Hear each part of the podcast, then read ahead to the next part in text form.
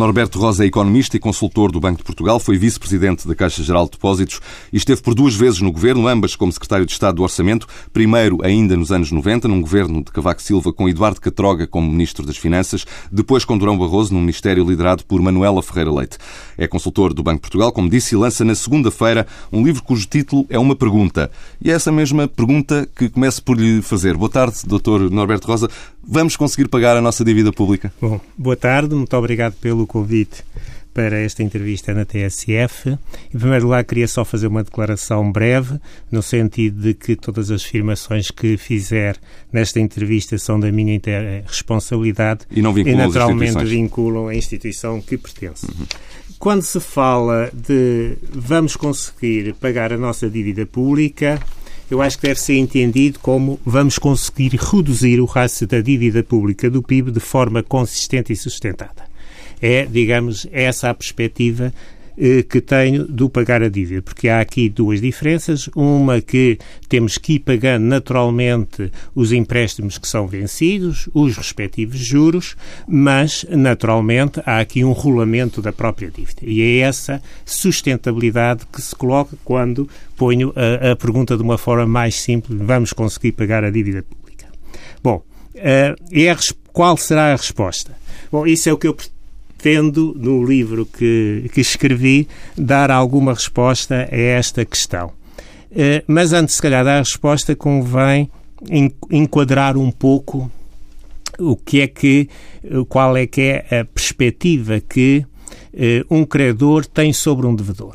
Ou seja, um credor eh, empresta a um devedor se esse devedor tiver uma boa reputação. E essa reputação depende, e se nós estivermos a falar de um Estado, depende, eh, entre vários fatores, três que considero importantes. Um, um enquadramento legal adequado. Um segundo, uma, um historial de bom pagador. E uma terceira ponto, que é também comum nas empresas, a capacidade do Estado de gerar receitas suficientes para fazer face ao pagamento dessa dívida. Portanto, são estes três aspectos essenciais para verificar se há ou não condições de um credor, de um investidor, continuar a emprestar a um Estado concreto. São, no fundo, os fatores que as agências de rating também levam em linha de conta e, quando fazem as avaliações. Exatamente. Uh, e posto isto. Uh... Posto isto, fazendo um pouco o historial, olhando para a, perspectiva legal, uh, nós temos uma lei do enquadramento orçamental que é uma lei eh, que, em termos jurídicos, é, é uma lei orgânica de valor reforçado, que sobrepõe-se a todas as outras legislação e eh, incorpora todos os principais princípios e regras orçamentais consideradas mais adequadas pelas organizações internacionais, nomeadamente a OCDE. Eh, simultaneamente, eh, essa legislação já incorpora em Portugal, uh, as normas decorrentes do Tratado Orçamental. Já vamos falar mais à frente em detalhe do, do Tratado ponto. Orçamental. Portanto, em termos de enquadramento legal, uh, penso que uh, está de acordo com aquilo que são as melhores práticas a nível internacional.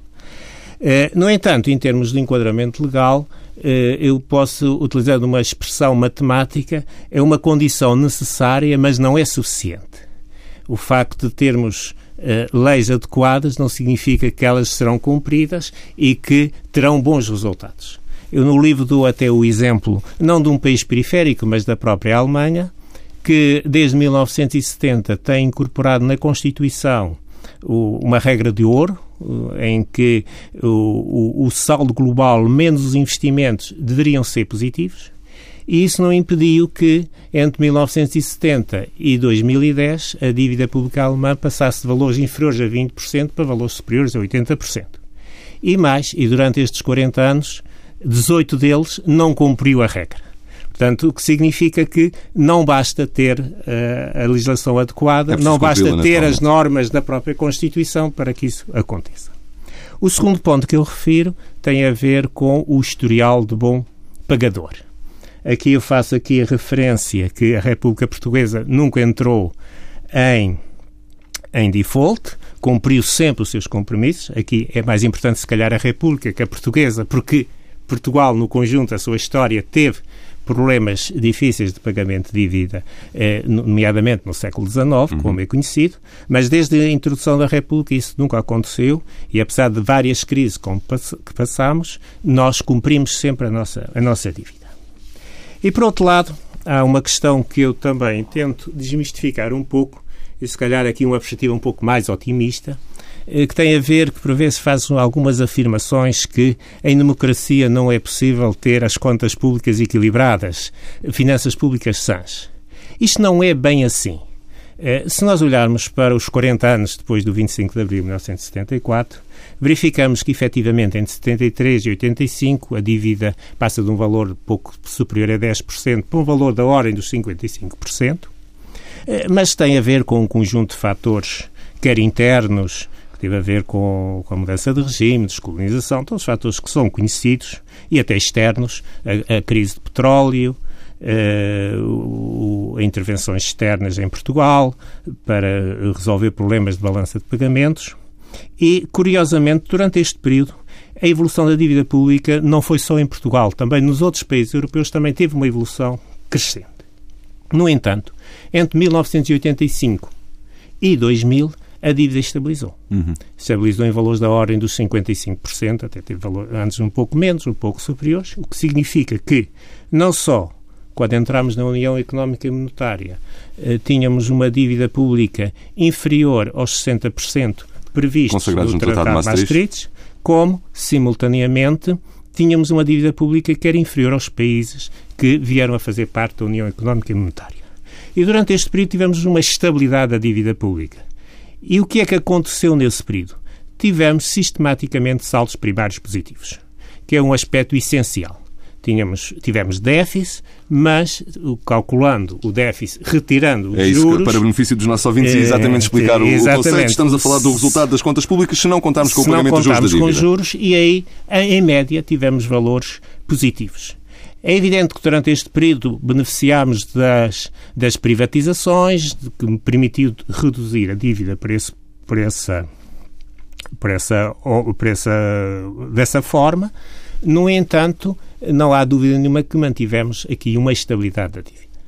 Só a partir de 2000, e, e já tinha começado um pouco antes, nos finais da década de 90, é começa a haver novamente déficit, e déficits primários de alguma dimensão, associado a um crescimento anémico em todo o ano 2000, faz com que a dívida comece a crescer em exponencial. E no fim da década de 2000 tudo isso piorou com as orientações europeias. Exato. De, de... Portanto, em 2008 atingimos em um valor de 70%, que está mais ou menos na média da União Europeia, mas que eh, a partir daí sobe em exponencial e, curiosamente, Portugal é o terceiro país em que cresce mais a dívida. E os outros dois não é por acaso que são a Irlanda e a Grécia. Portanto, são os três países que depois esse vieram é, a estar... Esse é, esse é o histórico que nos levou uh, ao, a esta situação. Ao, ao, Mas, esta situação. para mostrar que, efetivamente, temos um, um histórico que no, nos últimos anos é negativo, porque atingimos um valor elevado e temos uma trajetória de, de crescimento da dívida intensa, mas que globalmente podemos eh, dizer aos nossos credores que temos uma experiência de bom pagador. Mas então, então deixe-me uh, deixe acelerar aqui um bocadinho e, e perguntar-lhe o seguinte. A maior parte das estimativas de evolução uh, do rácio da dívida pública desenham cenários uh, que são um bocadinho assustadores. Falam ou em décadas de austeridade ou então em processos mais rápidos, mas que implicam taxas de crescimento que aparentemente são impossíveis de alcançar para Portugal. Coisas de 6%, 8% ao ano. Não parece ser razoável falar em taxas de crescimento desta ordem de grandeza. Isto para atingir um rácio da dívida sobre o PIB de 90% que até nem é muito ambicioso. O que uh, propõe nesse livro é uma espécie de cenário intermédio, não é? é tentei uh, ver um cenário que fosse realista e que simultaneamente garantisse a redução da, do rácio da dívida pública. Uh, e fiz várias. Depois podemos falar no Tratado Orçamental. A exigência do Tratado Orçamental é muito grande, portanto, Vamos tem um cenário mais moderado mais que o hum. Tratado Orçamental em que eh, pus como um limite máximo um teto da despesa pública. Eh, eh, desculpe lá, um limite mínimo o teto da despesa pública de 2007, ou seja, do ano em, antes de, de, da situação de crise. Ou seja, admitindo que a despesa pública nunca seria abaixo do despesa pública aqui primária, ou seja, sem juros, que, uhum. que é relevante para este efeito, que nunca desceria abaixo dos 70 mil milhões de euros, que é o valor que existe, que, que, que foi atingido em 2007, eh, é possível, não descendo a despesas com, sem juros abaixo desse valor, começar já em 2015 a ter um saldo primário positivo, uma redução do rácio da dívida pública, que eh, ao fim de 3, 3 4 anos permite-nos ter um, um, um saldo primário da ordem dos 3% do PIB e uma redução gradual da dívida de 2% ao ano. E é, como é que isso é atingido? É atingido admitindo, em termos, as hipóteses que usei para o crescimento, não são hipóteses demasiado ambiciosas, mas eh, otimistas, admiti um crescimento do PIB de 1,5% e um crescimento eh, dos preços de 1,5%, ou seja, um PIB nominal de 3%, e admiti aqui uma hipótese de uma taxa de juro implícita da dívida pública de 4%. Ou seja, admiti uma hipótese de um diferencial, um diferencial de, um de um ponto percentual. Que, se, eh, como a, a taxa de juro da dívida implícita neste momento é 3,5%, significa que poderíamos atingir os mesmos objetivos com um crescimento nominal de 2,5%. Ou seja, mesmo se reduzir a taxa de juro, podemos reduzir o PIB para atingir esse valor. E isso significaria que, ao fim de 15 anos, eh, estaríamos com um rácio da dívida pública da ordem dos 100%. Ou seja, durante este período teríamos conseguido reduzir, ao fim de 15 anos, cerca de 30 pontos 30 percentuais, percentuais. No, no rácio da dívida pública. Mas que, que instrumentos, eh, na prática, eh, é que podem ser usados para colocar em prática uh, esse uh, objetivo? Para colocar em prática, eu julgo que tem que haver um compromisso, e eu faço essa referência, uh, dos partidos que aspiram ou têm responsabilidades governamentais. E, nesse sentido, eu julgo que era fundamental que esses partidos garantissem que, no futuro, tínhamos como objetivo um saldo primário da ordem dos 3%, e, simultaneamente, definir tetos para a despesa pública sem juros. Esse aspecto é essencial. Aliás, eu dou alguns exemplos no livro de, de situações eh, que decorreram bastante bem em termos de eh, redução da dívida pública, em que, em geral, eh, há limites para a despesa pública em termos plurianuais e que são geralmente definidos no início de uma legislatura. Por isso era muito importante que houvesse aqui um compromisso nesse sentido, que nos próximos anos havia um limite esse, máximo para a dívida Esses compromissos em Portugal, a, história recente tem-nos mostrado que não são fáceis ou são muito difíceis de, de serem atingidos. eu penso que neste momento temos uma condicionante. E, e, temos de ter consciência, temos da condicionante, o facto de nunca termos tido uma dívida pública com a dimensão que neste momento temos, da ordem dos 130%. Essa condicionante influencia depois todas as políticas que uh, os atores políticos queiram, queiram prosseguir. Uh, no entanto, eu penso que uh, eu aqui estou até a propor algo que é menos exigente do que o Pacto Orçamental em que foi uh, acordado pelos partidos. Então, então deixe-me perguntar-lhe uh, sobre o, o, Pacto Orçamental, uh, mas antes também não posso deixar de o questionar. Eh, o consenso tem sido impossível. o próprio Presidente da República tem apelado a, a consenso. Já tivemos uma situação política grave no verão do ano passado, em, que, em que esse apelo foi intenso e foi explícito e ainda assim não foi conseguido. Portanto, o consenso foi impossível entre o Governo e o PS de António José seguro. Seria menos difícil uh, atingir um consenso ah, entre o Governo e um eventual PS liderado por António Costa? Pois aí não estou habilitado para responder a essa pergunta. O, o que eu acho é que eh, temos de ter consciência da situação em que vivemos. E, naturalmente, quer o Partido Socialista, quer o PSD, quer o CDS, como partidos responsáveis, têm que olhar para a realidade e tentar encontrar uma solução. Uhum. E, e é evidente que esquecemos, por exemplo, que tivemos um ajustamento externo, que existiu a Troika, que existe pacto orçamental. Se nós quiséssemos continuar a ser financiados pela, uh, mercados. pelos nos mercados, pelos investidores internacionais, tínhamos que mostrar a esses investidores que éramos capazes de solver os nossos compromissos futuros. E para isso temos que dizer, bom, temos aqui uma trajetória da dívida pública que é sustentável. E, e, nesse sentido temos que comprometer a dizer, bom, temos que ter aqui uns limites e a forma mais simples é definir limites máximos à despesa nominal. Temos que definir aqui os, os limites e os partidos que têm essa aspiração de poder deveriam assumir esses limites. Porque aqui não, põe, não se põe em causa as políticas, porque o que se está a definir é o limite máximo. Isso não significa que um partido pode ter uma perspectiva mais social, ter mais despesas mais sociais ou despesas mais de segurança, mas depois há, não é definir, aliás, no livro eu não eu resolvi não fazer qualquer proposta em termos de orçamento ou de, eh, de, é de, de distribuição da despesa, mas um montante total. Uhum. Aí será da responsabilidade de cada um dos partidos. Mas uhum. eu penso que é fundamental, sob pena de não termos possibilidade de continuar a partir de determinado momento, se não conseguimos eh, mostrar que temos essa trajetória descendente da dívida, uhum. pois esta situação, que neste momento é favorável dos mercados e de acesso aos mercados, deixará de, existir. Uhum. Uh, mencionou há pouco, já por mais que uma vez, a questão do Tratado Orçamental. Ora bem, depois do programa de ajustamento, teremos as metas do Tratado Orçamental para cumprir. Uh, É-nos exigido, uh, a nós, como todos os países da União Europeia, uma dívida pública inferior a 60% do PIB e um déficit estrutural de meio por cento, ou seja, um déficit sem contar com os efeitos conjunturais e temporários.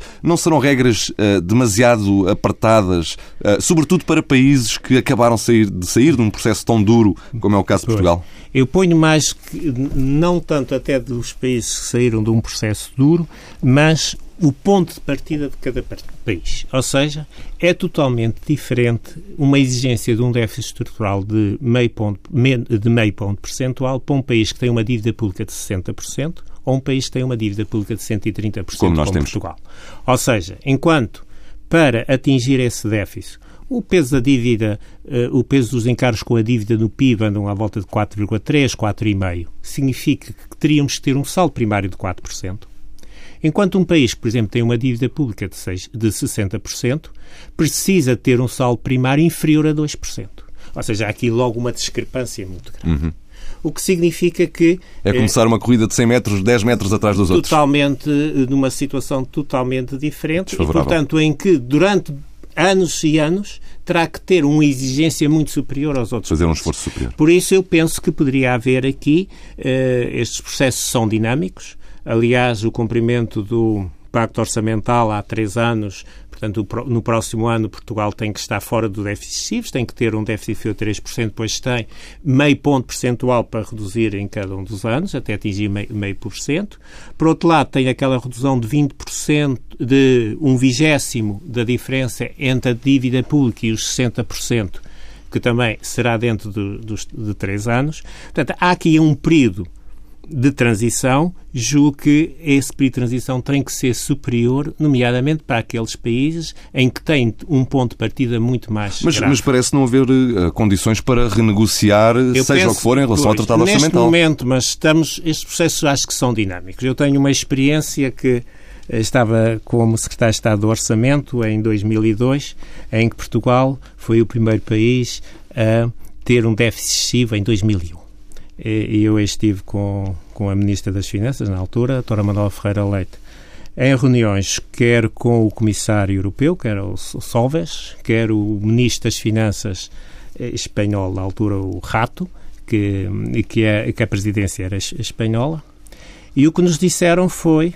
eu recordo muito bem dessa reunião, em que eh, nós teríamos que eh, resolver a situação do déficit imediatamente em 2002. Ou seja, teríamos que chegar ao final de 2002 com um déficit inferior a 3%, sob pena de termos penalizações muito graves, nomeadamente eh, eh corte no, no Fundo de Coesão e até poder eh, ter que pagar coimas à, à União Europeia. E nós fizemos tudo, independentemente, eles façam o que, o que quiserem, mas têm que atingir o déficit no final do 2002, um déficit inferior a 3%. Uh, eh, nós fizemos na altura um orçamento retificativo para atingir esses objetivos e em 2003 a situação económica degradou-se um pouco na Europa.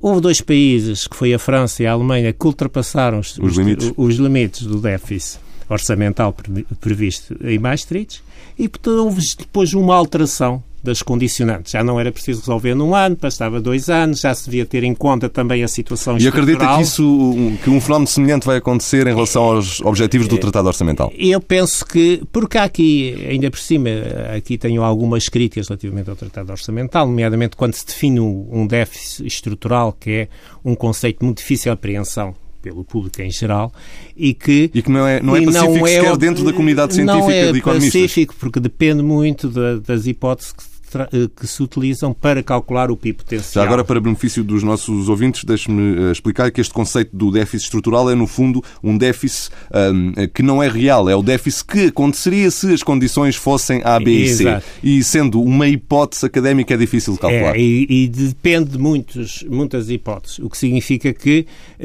temos que atingir um, um, objetivo que é difícil até de quantificar. O que, que significa que e que depende, por exemplo, das projeções que se fazem para o futuro. O que significa que neste ano até podemos estar a atingir, a situação alterou-se e depois vai-se fazer o recálculo e já não se uhum, atingido. Portanto, uhum. eu penso que é muito melhor e eu aqui defendo um pouco o saldo primário, porque o saldo primário reflete efetivamente uh, o, as decisões em termos discricionários de política orçamental e é aquele indicador mais adequado para verificar da sustentabilidade ou, ou não sustentabilidade da dívida pública, uh, definir um saldo primário. E se nós definirmos aqui um saldo primário que garantisse essa redução da dívida pública, isso já se tem em conta o, o, o, ponto de partida, qual é o estoque. E, portanto, haveria aqui algumas uhum. diferenças eh, relativamente mas voltando, a cada um Mas voltando uh, à questão, uh, no futuro, uh, não de imediato, porque isso parece ser impossível no imediato, mas no futuro, as metas do Tratado Orçamental deveriam ser, de alguma forma, negociadas ou flexibilizadas? Pois, eu penso que estas, estes processos são dinâmicos. principalmente na Europa, são, são dinâmicos. Eu penso que o que é fundamental é nós provarmos aos nossos credores, aos nossos parceiros, que efetivamente estamos empenhados em ter umas finanças públicas sustentáveis. Uma, e que, para isso, estamos a fazer o melhor possível.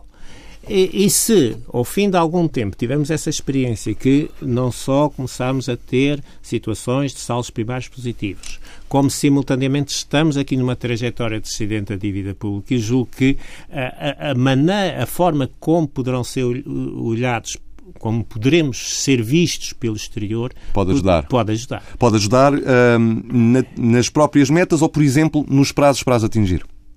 Nos prazos para as atingir. É Portanto, escolha pode ser do, os dois aspectos. Um, um, é o problema dos prazos, porque uh, ao fim de quatro ou cinco anos já seria mais fácil. No entanto, poderia também ter a questão das metas, porque o que me parece esta, é fase que... esta fase transitória vai, se não estou em erro, até 2018. 18, sim, 18, 19. Portanto, é, temos até essa data para atingir uh, pois, os limites aí que estão o que é que está é reduzir meio ponto percentual no, do déficit e, e só a partir de 2018, salvo erro, é que temos que começar a reduzir a dívida seria, um vigésimo... Uma, uma, hipótese viável seria negociar este, eh, este período. Este, este período. Vamos, eh, vamos tentar cumprir o máximo possível e, e, ao fim de dois ou três anos veremos como é que a situação evolui. É evidente que até podemos, se tivermos uma situação económica muito mais favorável.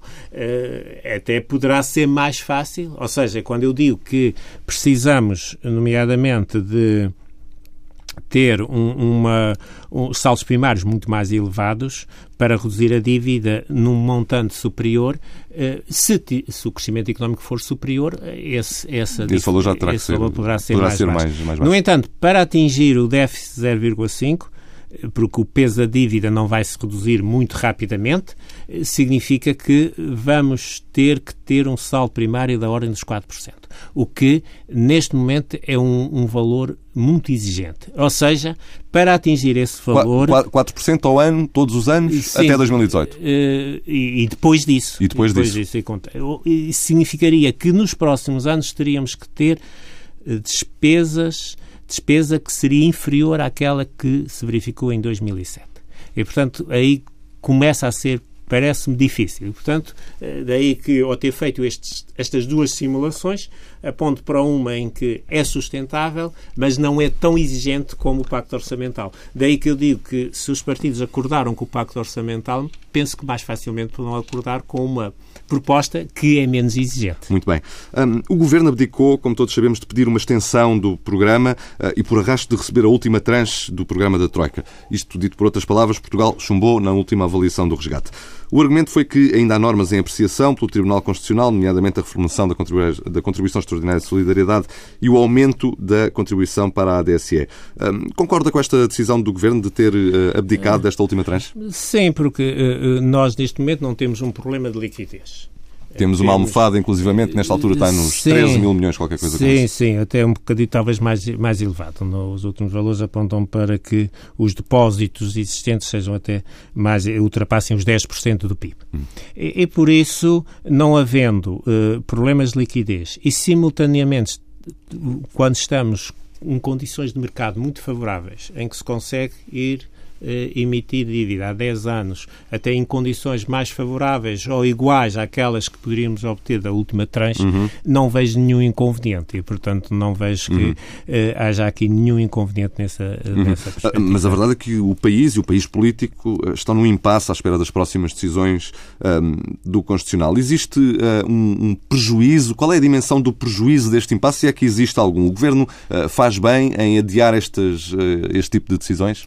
Eh, quais decisões. As, eh, em relação às medidas que terão, terão que ser tomadas de uh, consolidação uh, orçamental, por exemplo, sabemos que o Governo uh, até pediu, e houve sinais positivos da parte do, do, Presidente da República em relação a esse pedido, pediu para que das próximas vezes, quando forem tomadas medidas, que fosse pedida uma fiscalização preventiva em vez de Mas sucessiva. eu julgo que são medidas que, previstas para 2015. Exato. Sim e não para que para 2014 essas medidas estão aprovadas e estão a aguardar eh, algumas delas a decisão do Tribunal Constitucional. Sim. Portanto, relativamente a 2015, eh, o facto do Governo eh, propor já as medidas que quer tomar eh, para que, quando chegar a 2015, ter a, a certeza absoluta se essas medidas são ou não constitucionais, não parece eh, inadequado. Uh, e parece-lhe uh, uh, bem que o Presidente da República. Ah, e sobre isso não vou pronunciar, tem de ser uma decisão do seu bem, Presidente. Mas em toda, portanto... em toda esta epopeia que envolve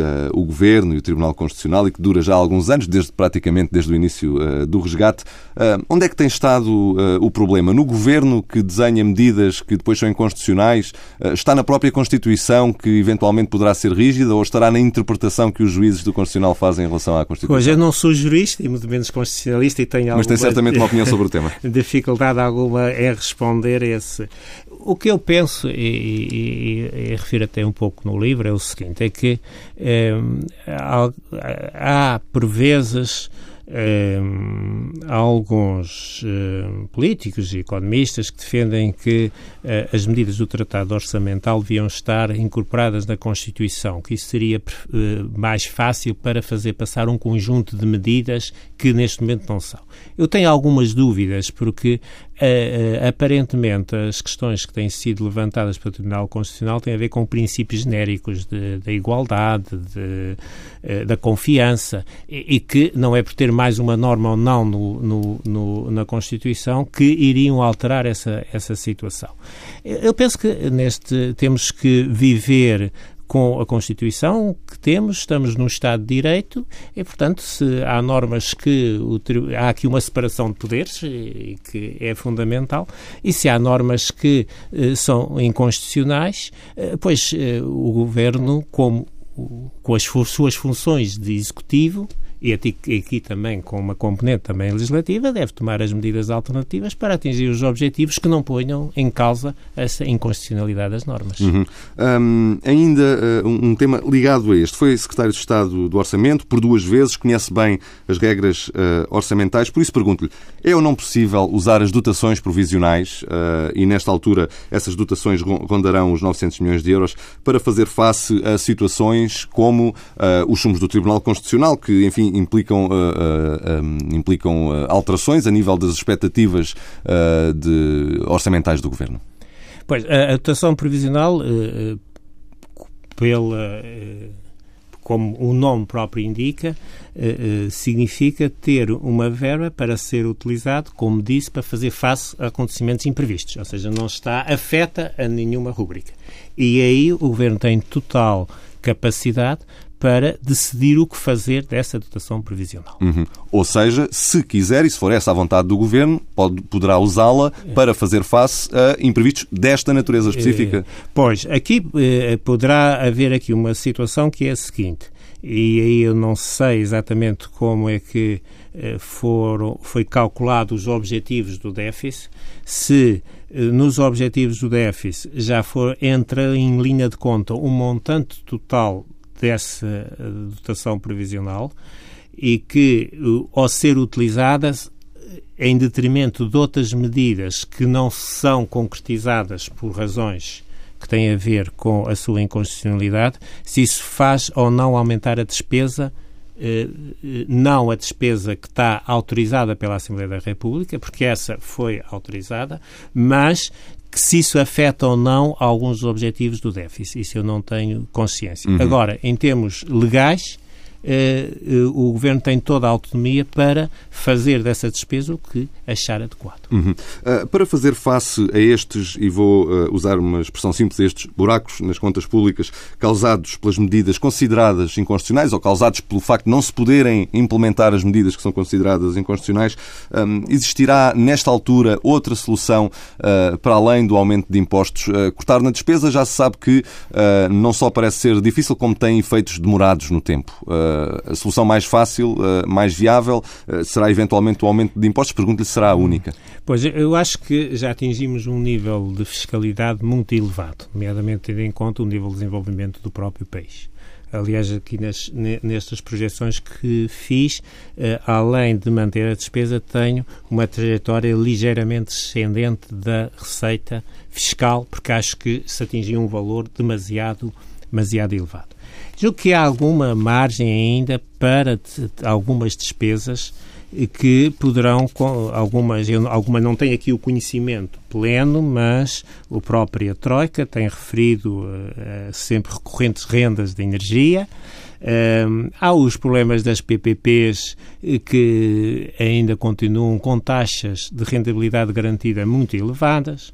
Há outras situações, nomeadamente mesmo a nível de segurança social, há um conjunto de prestações, nomeadamente pensões mínimas, que são atribuídas para garantir um mínimo de rendimento aos pensionistas e que deviam estar sujeitas a uma condição de recurso, ou seja, eh, só deviam ser atribuídas porque não resultam de um regime contributivo, mas de um, um, de um regime assistencial e, portanto, só deviam ser atribuídas a quem precisa mesmo dessas pensões. Há alguns estudos, por exemplo, as pensões mínimas uh, equivalem a cerca de 2,7 mil milhões de euros. Há estudos que apontam que mais de 50% dessas pensões são atribuídas a a, a, pensionistas que não teriam necessidade dessas pensões, porque não é, não é uh, uh, definido e não é obrigatório a condição de recurso. Portanto, eu penso que continua a haver sempre outras alternativas para reduzir a, a despesa e julgo que neste momento ver-se ia tentar sempre encontrar alternativas para reduzir a despesa e não alternativas para aumentar os impostos. Uhum. É uh, o problema na redução da despesa é que muitas vezes grande parte das rubricas não tem um efeito imediato uh, que possa ser usado para atingir objetivos no curto, no curto prazo. Pois, mas, eh, mas se nós tomarmos decisões eu recordo-me uma decisão que teve muito pouco efeito no, no, curto prazo, quando era secretário de Estado e que tomámos, que foram as bonificações das taxas de juros para a habitação. Hum. Que não fazia sentido, as taxas de juros estavam baixas, até uh, não era garantido que beneficiasse aqueles que necessitavam mais dessas, dessas bonificações. E, e na altura foi uma medida que foi estrutural em termos de despesa, mas que a curto prazo teve muito pouco efeito porque quem tinha as bonificações manteve, mas eh, ao fim de alguns anos esse efeito foi significativo. Eu penso que é muito mais importante tomar, por vezes, medidas que possam ter efeitos a curto prazo menos significativos, mas que tenham um efeito estrutural na despesa. E isso é muito importante. Uhum. O tempo passa a correr. Tenho apenas uh, uma pergunta para finalizar uh, esta entrevista, e é uma pergunta que tem a ver com a atualidade das últimas horas, as alterações na administração do BES. O sistema bancário nacional fica fragilizado com este fim de era, julgo que lhe posso uh, chamar assim, ou uh, podemos uh, confiar no conjunto dos bancos portugueses? Eu penso que nos últimos anos tem havido um reforço claro de capitalização dos bancos portugueses, um reforço da supervisão, reforço que vai agora ser aumentado com a, com a chamada União Bancária, com a supervisão a nível do Banco Central Europeu. Eu penso que neste momento, no conjunto, o sistema bancário está mais uh, solvente, está mais saudável que estava há três ou quatro anos. Hum, ainda assim, o BES foi uh, dos grandes bancos portugueses foi uh, o único que, de facto, conseguiu não recorrer à ajuda pública no momento de, em que os bancos passaram maior aflição, digamos assim. as notícias, estas notícias vindas a público, com os resultados da auditoria do banco de, pedida pelo Banco de Portugal à holding que domina o, o grupo BES e que detectou irregularidades, não podem minar, digamos assim, a confiança que os portugueses têm no seu, nos seus bancos? Não, eu acho que pode ser até o contrário. Mostra que as autoridades de supervisão está vigilante e que encontrou os problemas e, e tomou as decisões adequadas para os resolver. Doutor Norberto Rosa, muito obrigado. Obrigado, eu.